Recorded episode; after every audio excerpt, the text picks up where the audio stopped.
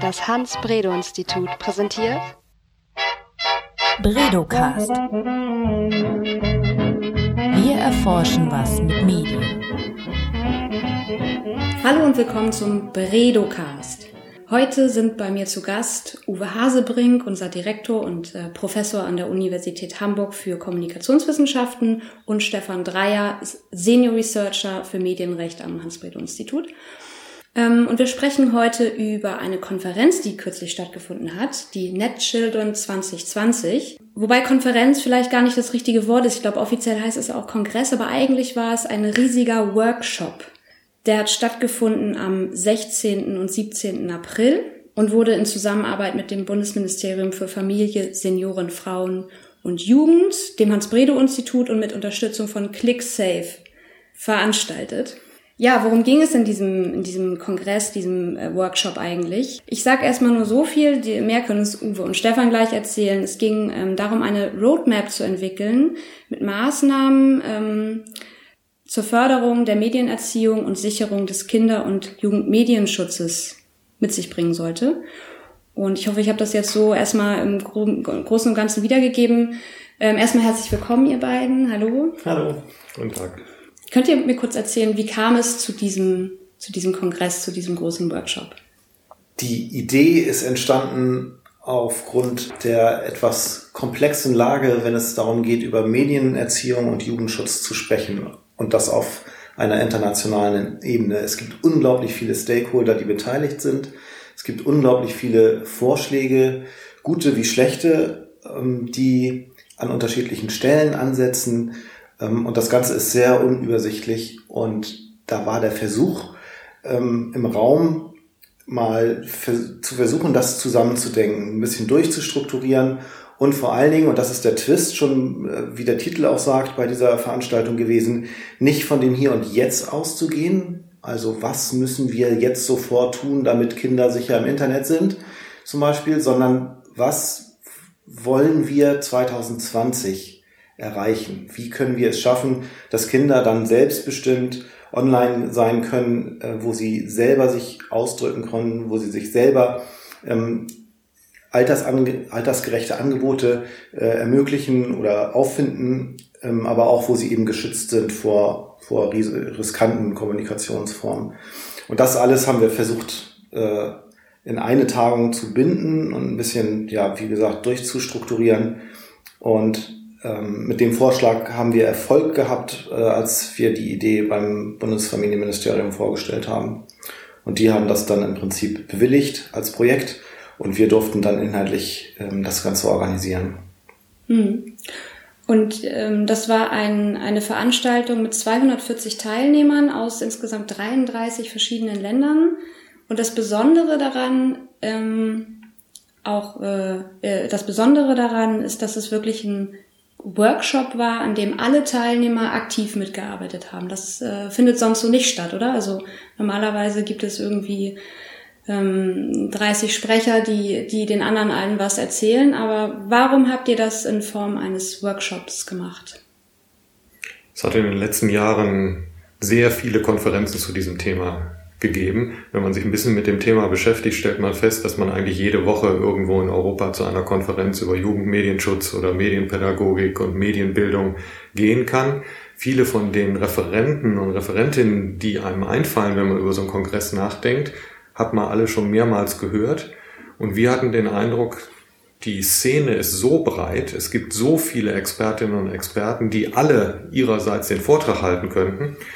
Äh, was machen wir mit denen? Warum sollen die überhaupt kommen, wenn sie gar keine Chance haben, dann etwas zu sagen? Und da war die Idee geboren, eine Konferenz eher so zu organisieren, dass tatsächlich alle diese hochqualifizierten Leute, die viel dazu zu sagen haben, auch tatsächlich zum Reden zu bringen und zwar zum Miteinander zu reden, um diesen Zweck zu erreichen, wie Stefan das gerade gesagt hat, in die Zukunft zu denken. Also den Stand der Dinge darzustellen, das können die alle gut, das haben wir alle auch schon mehrfach äh, publiziert. Es ging uns tatsächlich darum, gemeinsam darüber nachzudenken, wo die Reise hingehen kann. Und hat es gut funktioniert? Ist es fruchtbar gewesen? Absolut. Mhm. Wenn man sich anschaut, wie viel, wie viel Austausch stattgefunden hat vor Ort, wie viel Materialien erstellt worden sind, wie viele neue Ideen daraus geboren worden sind, dann muss man das als Erfolg bezeichnen. Mhm. Was erstaunlich war, dass die Leute unterschiedlich gut reagiert haben auf die Anforderung, nun einmal selbst die Expertise mit einzubringen in, in Kleingruppendiskussionen. Das hat bei, bei äh, vielen Leuten sehr gut geklappt. Bei einigen war es überraschend ähm, schwierig, die dann auch mit ihrer Expertise an den Tisch zu holen. Das war überraschend, aber ich glaube, das war einfach der Tatsache geschuldet, dass es ein ungewöhnliches Konzept war, ähm, dass viele sich auch erstmal dran gewöhnen mussten. Das war zwei Tage lang. Am ersten Tag äh, war es bei den Problemfällen sozusagen, bei den Leuten, die auf einmal überfordert waren, ähm, noch schwierig. Am zweiten Tag waren die dann aber auch voll drin. Deswegen, eigentlich hätten wir noch eine Woche weitermachen müssen.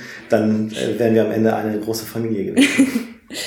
Ihr habt ja sowohl ähm, Menschen, die sich mit Jugendmedienschutz beschäftigen, an, äh, eingeladen, als auch Leute, die äh, sich mit Medienerziehung beschäftigen. Wahrscheinlich noch andere Gruppen. Haben die sich alle gut verstanden oder gab es da auch mal so ähm, Punkte, wo, die, wo sie sich gar nicht einig geworden sind?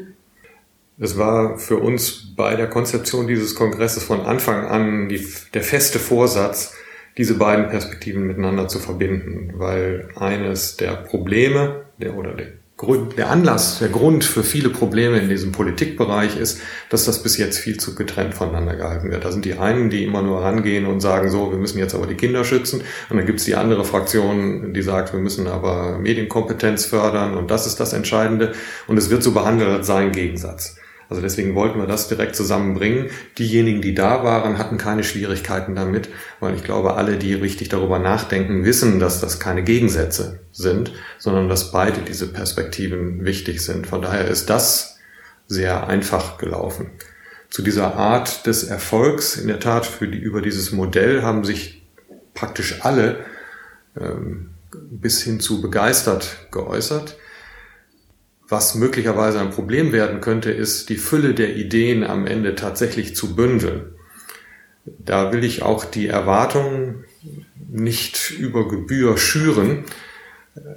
Wenn ich erstmal bescheiden bin, ist es schon ein richtig großer Erfolg, dass durch dieses Format sehr viele von den Expertinnen und Experten mal das erste Mal Gelegenheit hatten, mit den entsprechenden anderen direkt zu sprechen. Das war eigentlich der Haupteffekt so dass wenn die jetzt in ihren Arbeitsbereichen wieder in ihrem Alltag untergehen, sie haben etwa eine andere Perspektive kennengelernt. Sie haben sowohl, die andere Perspektive bedeutet sowohl Menschen aus anderen Ländern, die mit demselben Thema arbeiten, als auch Menschen, die andere Stakeholdergruppen vertreten, kennengelernt und direkt mit denen geredet. Und das hat, glaube ich, bei vielen zu Aha-Effekten geführt, mehr als das eben normalerweise bei Vorträgen der Fall ist. Also insofern sind wir in der Hinsicht beruhigt. Das hat auf jeden Fall schon mal was gebracht, unabhängig davon, was jetzt tatsächlich am Ende noch weiter dabei rauskommt.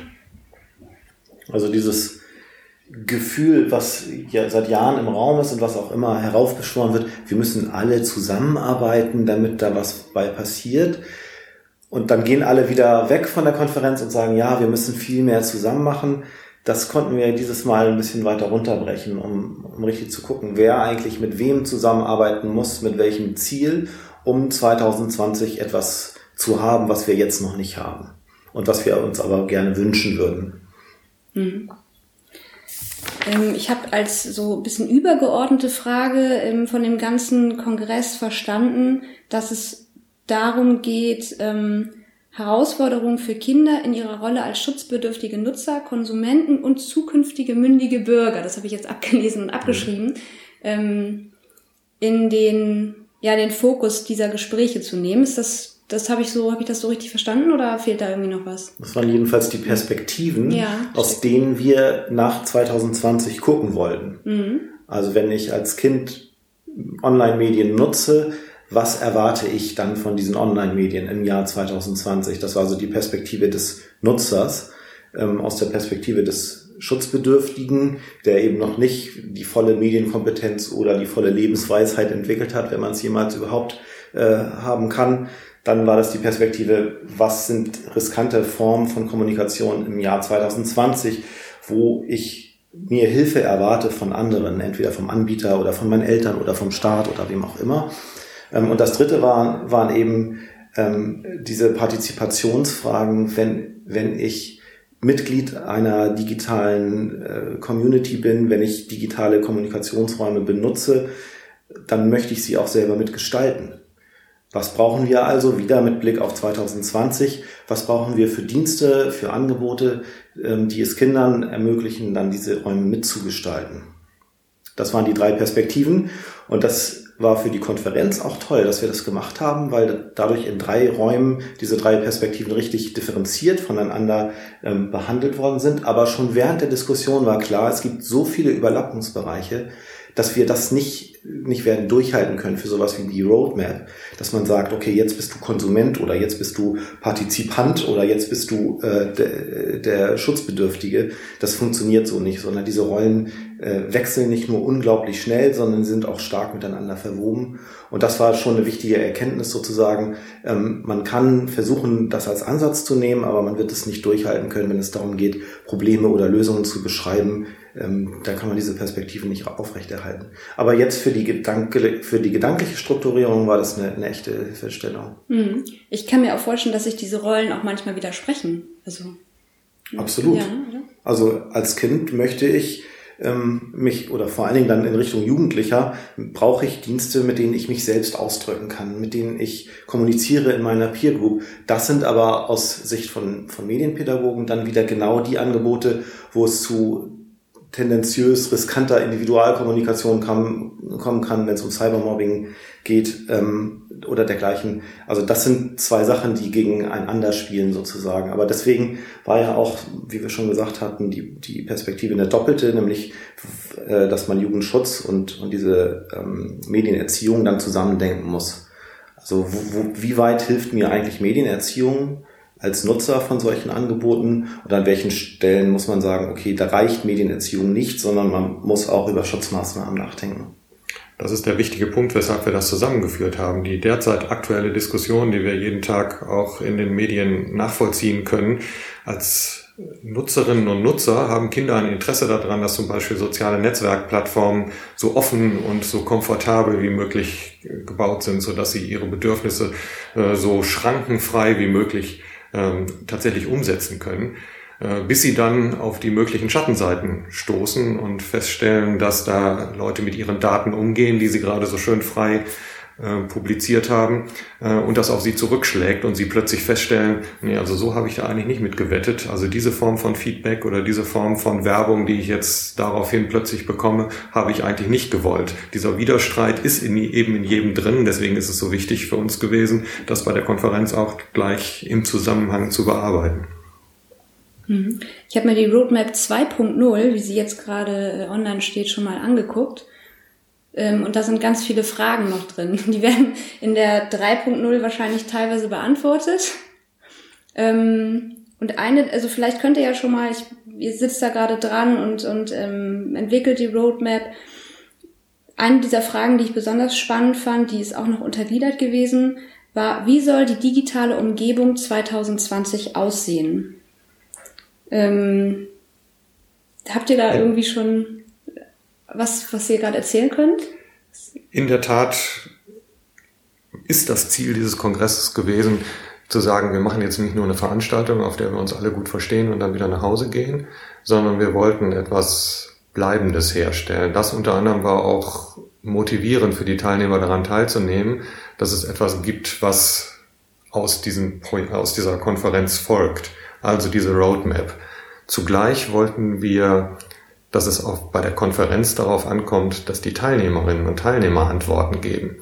Das wäre ja konterkariert, geworden, äh, konterkariert worden, äh, wenn wir von vornherein schon die Antworten gegeben hätte, die man hätte zusammen. Deswegen haben wir gefragt. Wir haben versucht, immerhin so weit zu strukturieren, dass wir ziemlich konkrete Fragen gestellt haben. Die Roadmap, an der wir jetzt sitzen, will die Ergebnisse einarbeiten und wird nicht mehr aus Fragen bestehen sondern da wird zusammengetragen, was wir bei der Gelegenheit diskutiert haben im Zusammenhang, wie soll die Medienumgebung für Kinder 2020 aussehen. Ähm, und da werden etwa Erfahrungen aus Projekten, die sich mit der Beförderung, mit der Förderung von positiven Inhalten für Kinder auseinandersetzen, die sich damit auseinandersetzen, wie kann ich Kinder dabei unterstützen, dass sie das für sie Gute, für sie ähm, ähm, positiv Nutzbare tatsächlich auch finden. Äh, dass sie also Zugang zu dem finden, was positiv vorhanden ist. Solche äh, Erfahrungen werden wir darin aufführen. Gibt es gerade irgendwas, von dem ihr schon erzählen könnt, was so ganz deutlich hervorgetreten ist als äh, Handlungsempfehlung aus dem Kongress? Also wir haben uns versucht am ersten Tag vor allen Dingen mit Herausforderungen zu beschäftigen, die man bis 2020 praktisch angepackt haben muss, ähm, um darauf reagieren zu können. Am zweiten Tag haben wir uns mit Ansätzen zur, zur Lösung oder zur Umsetzung von solchen Maßnahmen beschäftigt. Und da war am zweiten Tag in allen Räumen, in, an allen Tischen, war eben wieder dieser, die, diese Erkenntnis, ja, wir müssen irgendwie zusammenarbeiten und irgendwie müssen wir das koordinieren. Und das ging dann im, in die Annalen dieser Konferenz ein als The Platform. Also was alle aus allen Stakeholdergruppen, ähm, alle Beteiligten immer wieder sich gewünscht haben, ist so etwas wie eine zentrale Plattform, die selbst nicht politisch aktiv ist, selber also keine, keine Agenda hat, ähm, die aber versucht, all das, was in vielen, vielen Mitgliedstaaten zurzeit passiert, zu bündeln, auszutauschen, ähm, zu strukturieren und zu versuchen, dass die richtigen Leute miteinander sprechen. Und die, dieses The Platform-Ding war dann etwas, was sich auch durch die Schlussdiskussion lange Zeit zog. Wie schaffen wir es, so etwas uns auszudenken? Oder wer kann welche Rolle für so eine Plattform ähm, übernehmen? Und da war, wenn ich mich recht erinnere, jedenfalls die Antwort der EU-Kommission, die Teilnahme, die teilgenommen hat an dem Abschlusspanel, ähm, die, dass es bereits mögliche Gefäße gibt für solche, für solche Plattformen, ähm, die versuchen, das ein bisschen zu koordinieren und Kooperationen an, anzuzetteln. Ähm, und das eine war, wenn ich mich recht erinnere, die, diese ähm, Core Services, die zurzeit entwickelt werden, wo alle Safer Internet Center in allen Mitgliedstaaten, die es gibt, ähm, dort gemeinsam versuchen, so eine Kooperationsplattform schon zu bauen, die aus unterschiedlichen Modulen besteht ähm, die, die Teile von so einer Kooperationsplattform ermöglichen können. Es gibt aber auch ähm, noch, noch weitere Initiativen, die, die sich dafür anbieten können. Aber das war jedenfalls schon mal etwas, was sich durch die gesamte Diskussion zog. Etwas Koordinierendes, damit ähm, man von den guten Erfahrungen und auch von den schlechten Erfahrungen, die einzelne Projekte machen, schon was lernen kann. Ein konkreteres Beispiel, was ich aus meiner Sicht durch die Diskussion gezogen hat, war die Auseinandersetzung, für die die Kooperation auch mit den Anbietern sehr wichtig ist. Sowohl derjenigen, die Kinder vertreten, als auch der, die Eltern vertreten, als auch Politik, als auch Anbieter. Nämlich was unter das Stichwort Safety by Design oder auch Participation by Design betrifft. Also die Auseinandersetzung. Bitte? Wer sind Anbieter in dem Zusammenhang? So äh, Anbieter von Plattformen, von, von Dienstleistungen, okay, von, sowohl von Plattformen als auch der konkreten Inhalte selber, okay, äh, weil mittlerweile das Gespür größer dafür geworden ist, dass ein Angebot nicht schon festlegt, mhm. was Kinder und Jugendliche dann damit machen, aber es ist, legt immerhin nahe, wie damit umgegangen wird. Und eine bessere Auseinandersetzung darüber, wie kann ich mit kleinen Veränderungen auf einer Plattform, wie kann ich mit kleinen Veränderungen wie ein Angebot gestaltet ist, dafür sorgen, dass dieses seine, sein Bildungspotenzial zum Beispiel oder auch sein Partizipationspotenzial besser erfüllen kann, ähm, als es das vielleicht vorher getan hätte. Das zog sich durch und das ist eben natürlich ein naheliegender Punkt, wo gerade die Zusammenarbeit sehr erforderlich ist. Es geht ja gar nicht nur darum, dass Anbieter jetzt immer nur ein kommerzielles Interesse, um es ganz flapsig zu sagen, äh, damit verfolgen, ähm, sondern gerade auch im Bereich der Kinder- und Jugendangebote geht es eben durchaus auch darum, äh, gemeinsam mit Eltern, gemeinsam mit Erziehungseinrichtungen äh, daran zu arbeiten, dass eine gewünschte Bildungsfunktion tatsächlich auch erfüllt werden kann. Und gerade dafür war dieser Dialog auch sehr hilfreich.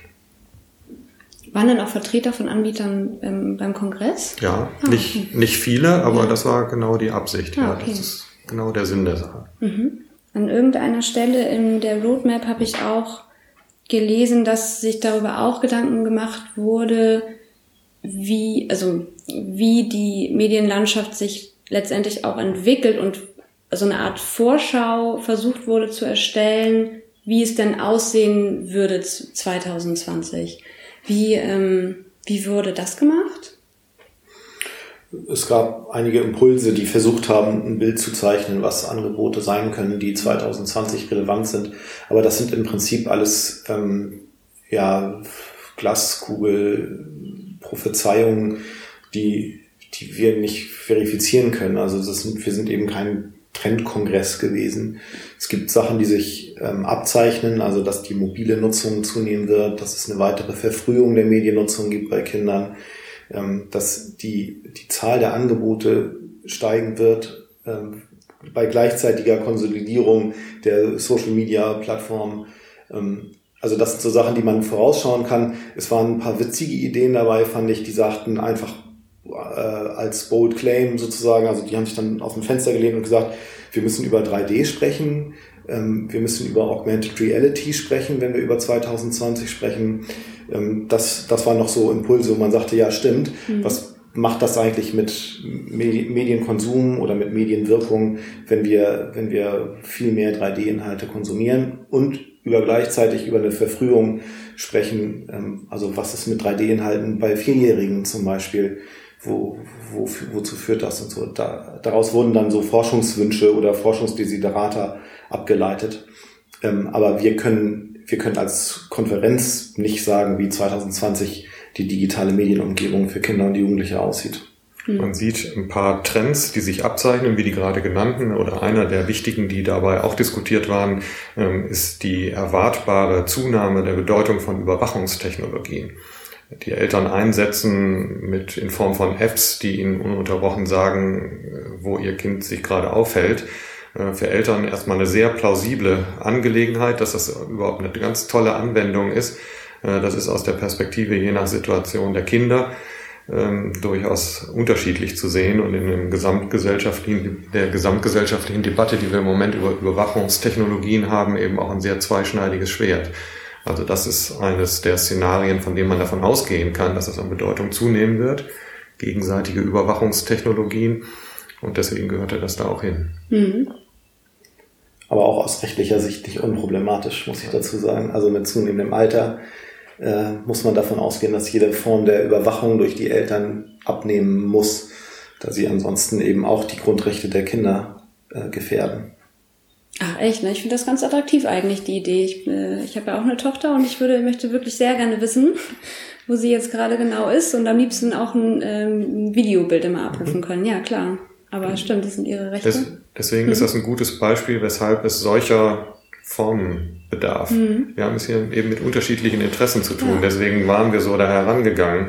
Ähm, ich habe einen Schutzbedarf, egal ob Erwachsener oder als Kind. Ich habe Partizipationsbedarf. Ich habe auch den äh, ganz naheliegenden, es gibt naheliegende Elterninteressen. Völlig klar, die müssen aber einen Ausgleich finden. Die Technik akzentuiert jeweils. Wir sind extrem gut in der Entwicklung von Überwachungstechniken und aus einer bestimmten Perspektive äh, greifen wir sofort begeistert zu. Das ja. ist überhaupt die Lösung. Ja. Ähm, und vergessen dabei manchmal, was die eindeutigen Schattenseiten bei der Gelegenheit sind. Und genau deswegen braucht es solche kommunikativen Formen, um gleich auch diejenigen dabei zu haben, Moment, äh, möchten Sie selber in dieser Form überwacht werden? Möchten Sie selber, dass Ihr Arbeitgeber tagtäglich auf seiner App sieht, wo Sie gerade tatsächlich sind? Das sind ja fließende Übergänge ja. in solche Anwendungen. Vielleicht noch ein Satz dazu, weil ich das auch witzig finde, dass Software meistens schwarz-weiß funktioniert, wenn es um Medienerziehung geht. Es geht also dazu, um etwas zu ermöglichen, benutze ich Software oder ich benutze Software, um etwas nicht zu ermöglichen oder zu unterbinden. Das sind dann diese technischen Schutzmittel. Und die haben aus Elternsicht ihre Daseinsberechtigung, weil sie den Eltern dabei helfen können, ihre Erziehungskonzepte umzusetzen.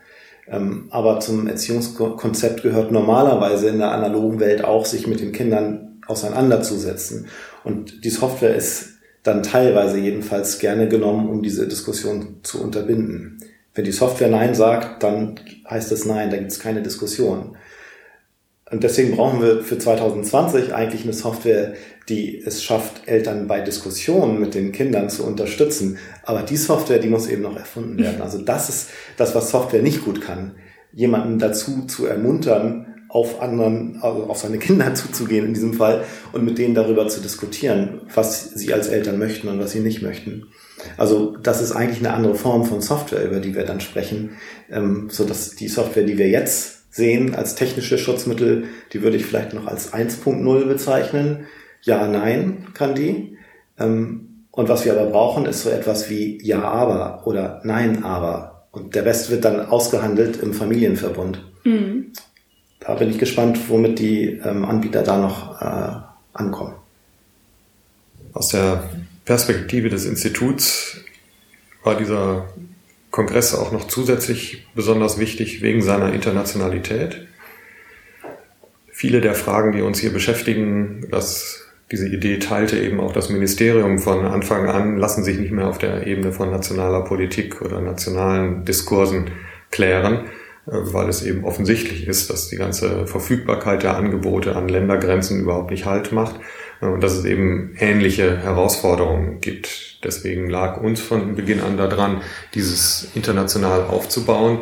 Dass das letztlich funktioniert hat, ist, glaube ich, äh, unter anderem darauf zurückzuführen, dass mit dem EU Kids Online Netzwerk, an dem das Institut ja seit mehreren Jahren beteiligt ist und das wir jetzt auch koordinieren, eine persönliche Infrastruktur bereitsteht in Europa, äh, die schon funktioniert. Also das sind Menschen, die in der Lage sind und es gewohnt sind, miteinander zu kooperieren.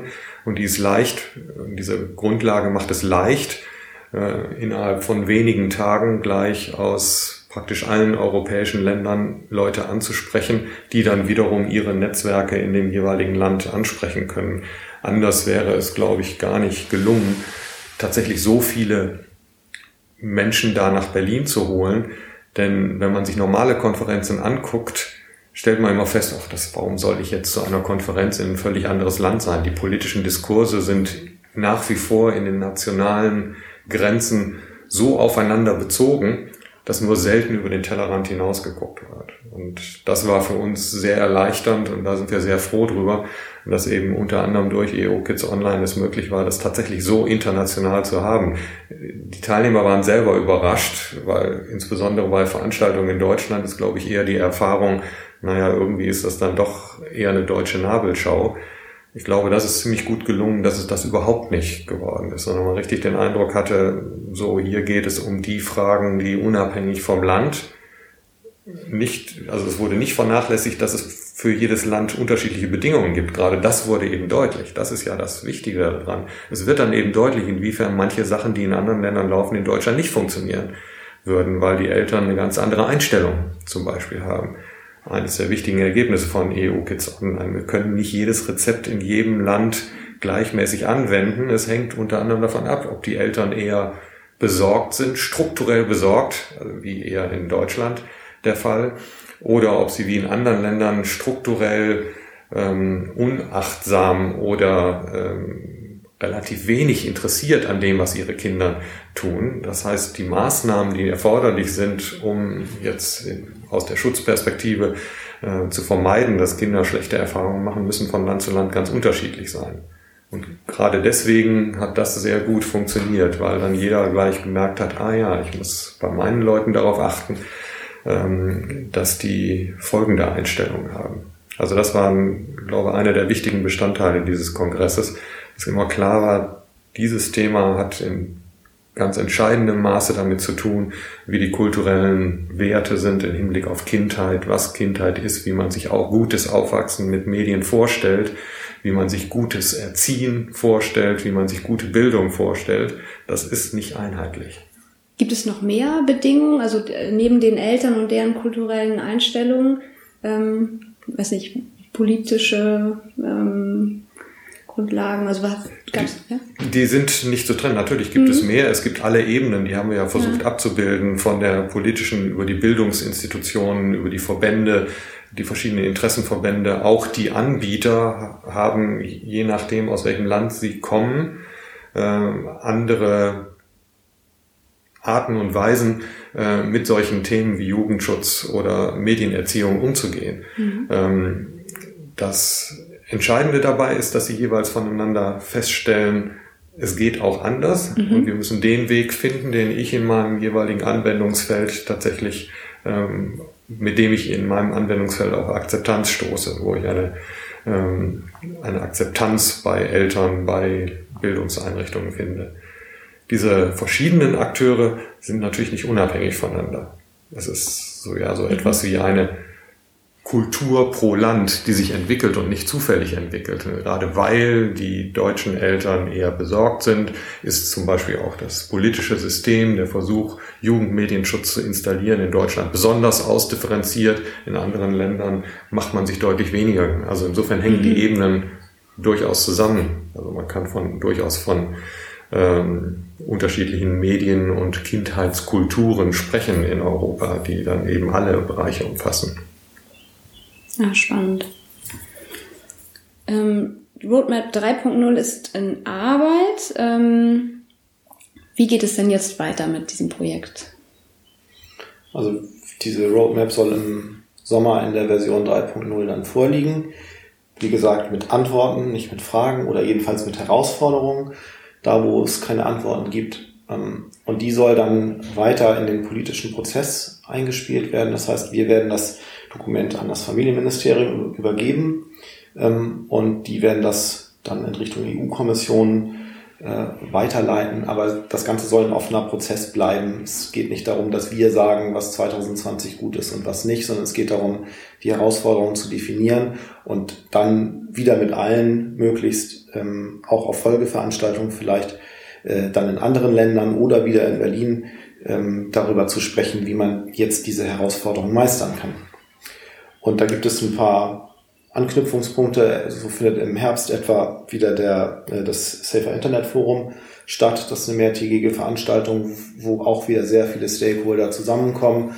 Ähm, da wird diese Roadmap eine Rolle spielen. Aber es gibt auch viele kleinere Foren, wie die ICT Coalition zum Beispiel auf EU-Ebene, in, in der dann Telekommunikations- und Medienanbieter zusammengeschlossen sind, die sich solche Themen dann vornehmen, um darüber zu diskutieren, was das für sie bedeutet, wo können sie helfen, ähm, wo haben sie selber noch Expertise oder Ideen, die sie mit einbringen können und dergleichen.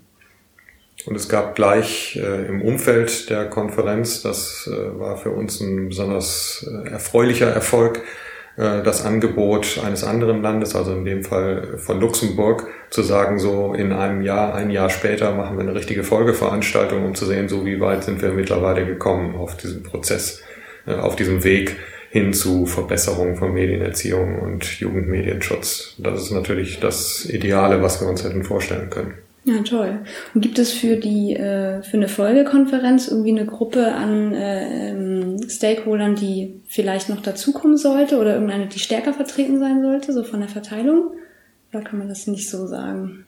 Nicht systematisch. Es ist, ich glaube, es wird nie ganz zu überwinden sein, dass die Szene derjenigen, die sich auf der Lobby-Ebene oder auf der Ebene von ähm, öffentlichkeitsnahen oder nah an dem öffentlichen Sektor angesiedelten Einrichtungen, die für Jugendmedienschutz eingerichtet sind, die Bereitschaft größer ist, an solchen Veranstaltungen teilzunehmen, als bei den Geschäftsführern oder bei den Vorständen von Medienunternehmen.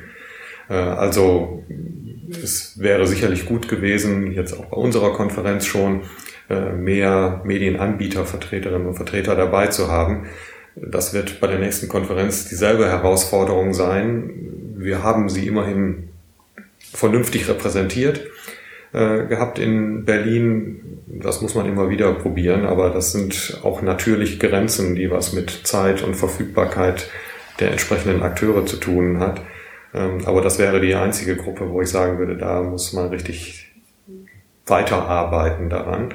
Ich glaube, die Ergebnisse haben auch vor Augen geführt. Ich glaube, der Prozess ist angestoßen, dass die Unternehmen gerade in diesem Sektor mitbekommen, das geht nicht ohne Teilnahme an diesen äh, Multi-Stakeholder-Dialogen. Denn wenn Sie in Hinblick auf Kindermedien ein schlechtes Image bekommen oder in den Ruch kommen, sich darum nicht zu kümmern, dann ist das auf die Dauer auch ökonomisch keine gute Basis für Medienunternehmen in diesem Bereich. Also deswegen gehe ich schon davon aus, dass sich da ähm, die Akzeptanz von solchen Veranstaltungen auch bei den Medienanbietern erhöhen wird.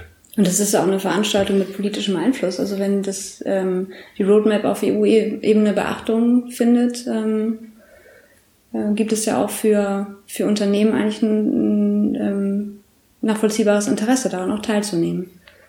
Also was sich zunehmend durchsetzt, ist die Erkenntnis bei den Unternehmen, dass nicht nur die Eltern als Nutzer ihrer Plattform bestimmte Ansprüche an Schutz ihrer Kinder stellen, sondern die Kinder selbst. Und die sind teilweise gleichlaufend, aber teilweise sind das auch andere Ansprüche. Und darauf zu reagieren, weil es eine ganz, ganz kritische Nutzergruppe ist, die eben auch Lärm macht, wenn bestimmte Anforderungen nicht erfüllt sind aus ihrer Sicht. Ähm, also ich möchte, dass du bestimmte Features einbaust, ähm, sonst wandern mir diese Nutzergruppen ab ähm, führt eben dazu, dass eben zunehmend auch auf die Interessen der Kinder oder die Ansprüche und Forderungen der Kinder dann, dann eingegangen wird. Und dieses Umdenken ist nicht, also nicht alt, der ist relativ neu zu beobachten. Ähm, und das ist, glaube ich, auch schon der erste, ein erster Schritt in die richtige Richtung, dass eben Kinder nicht nur Nutzer sind und nur Schutz, schützenswerte Nutzergruppen, sondern eben auch selber ein Player sind, wenn es darum geht, ähm, diese Angebote zu gestalten und zu verbessern für sich und die eigenen Interessen. Durch wen waren denn die Kinder am ehesten vertreten auf der Konferenz? Durch die, durch uns Forscher oder von Forscherinnen? Es gab ähm, ein paar Vertreter von Familienverbänden, die dann sozusagen die gesamte Familie im Blick haben, inklusive der Kinder. Wir hatten einige äh, Plädoyer ergreifende Vertreter, die versuchten, ähm, die Interessen und Forderungen aus der Kinderrechtsperspektive zu sehen, also vor allen Dingen, wenn es um, um UN-Grundrecht, äh, UN-Charta für die Kinderrechte geht, ähm, die versucht haben, das einzubauen. Aber man muss insgesamt sagen, dass die, die Frage, inwiefern die verschriftlichten Menschenrechte, die kinderspezifisch sind, sich auch auf digitale Medienumgebung übertragen lassen, dass wir da noch am Anfang einer Debatte stehen, die spannend ist und wichtig, aber da, da gibt es noch mehr Fragen als Antworten zurzeit. Insofern vielleicht auch ein schöner Ausblick für eine Roadmap 12.0 oder so, wo man diese dann auch komplett schon runtergebrochen hat und konkretisiert hat, um mal zu sagen, welche Rechte, Rechte haben eigentlich Kinder in digitalen Medienumgebungen. Am Anfang einer Debatte, am Ende eines Podcasts. Ich bedanke mich herzlich für eure Zeit und äh, die interessanten Erkenntnisse. Bitte schön, zu dem Thema immer. Bredocast. Wir erforschen was mit Medien.